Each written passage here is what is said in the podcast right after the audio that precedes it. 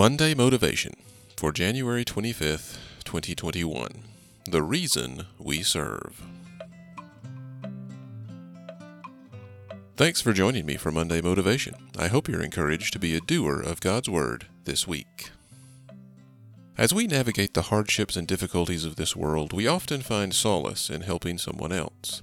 It isn't surprising to us as Christians that Jesus would encourage his followers to feed the hungry, clothe the naked, and support and encourage those in difficult circumstances. What we need to remember is these acts in themselves are not our highest priority. Listen to Galatians chapter 1, verses 10 to 12. Am I now trying to win the approval of human beings or of God? Or am I trying to please people? If I were still trying to please people, I would not be a servant of Christ. I want you to know, brothers and sisters, that the gospel I preached is not of human origin. I did not receive it from any man, nor was I taught it. Rather, I received it by revelation from Jesus Christ.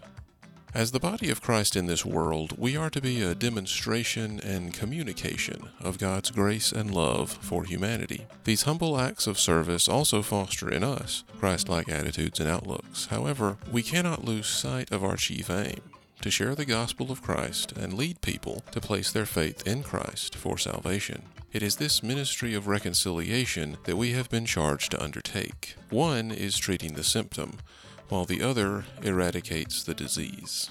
It's daunting because at some point the message we have will challenge them to face their own wickedness and repent of it. This may mean that while we seek to serve them, we may not necessarily be making them happy.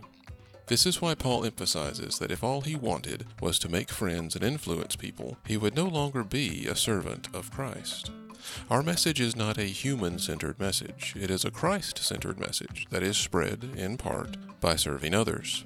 So as you go out this week and see needs around you, meet those needs if you are able. But remember that the greatest need any person has is to come to faith in Jesus Christ for salvation.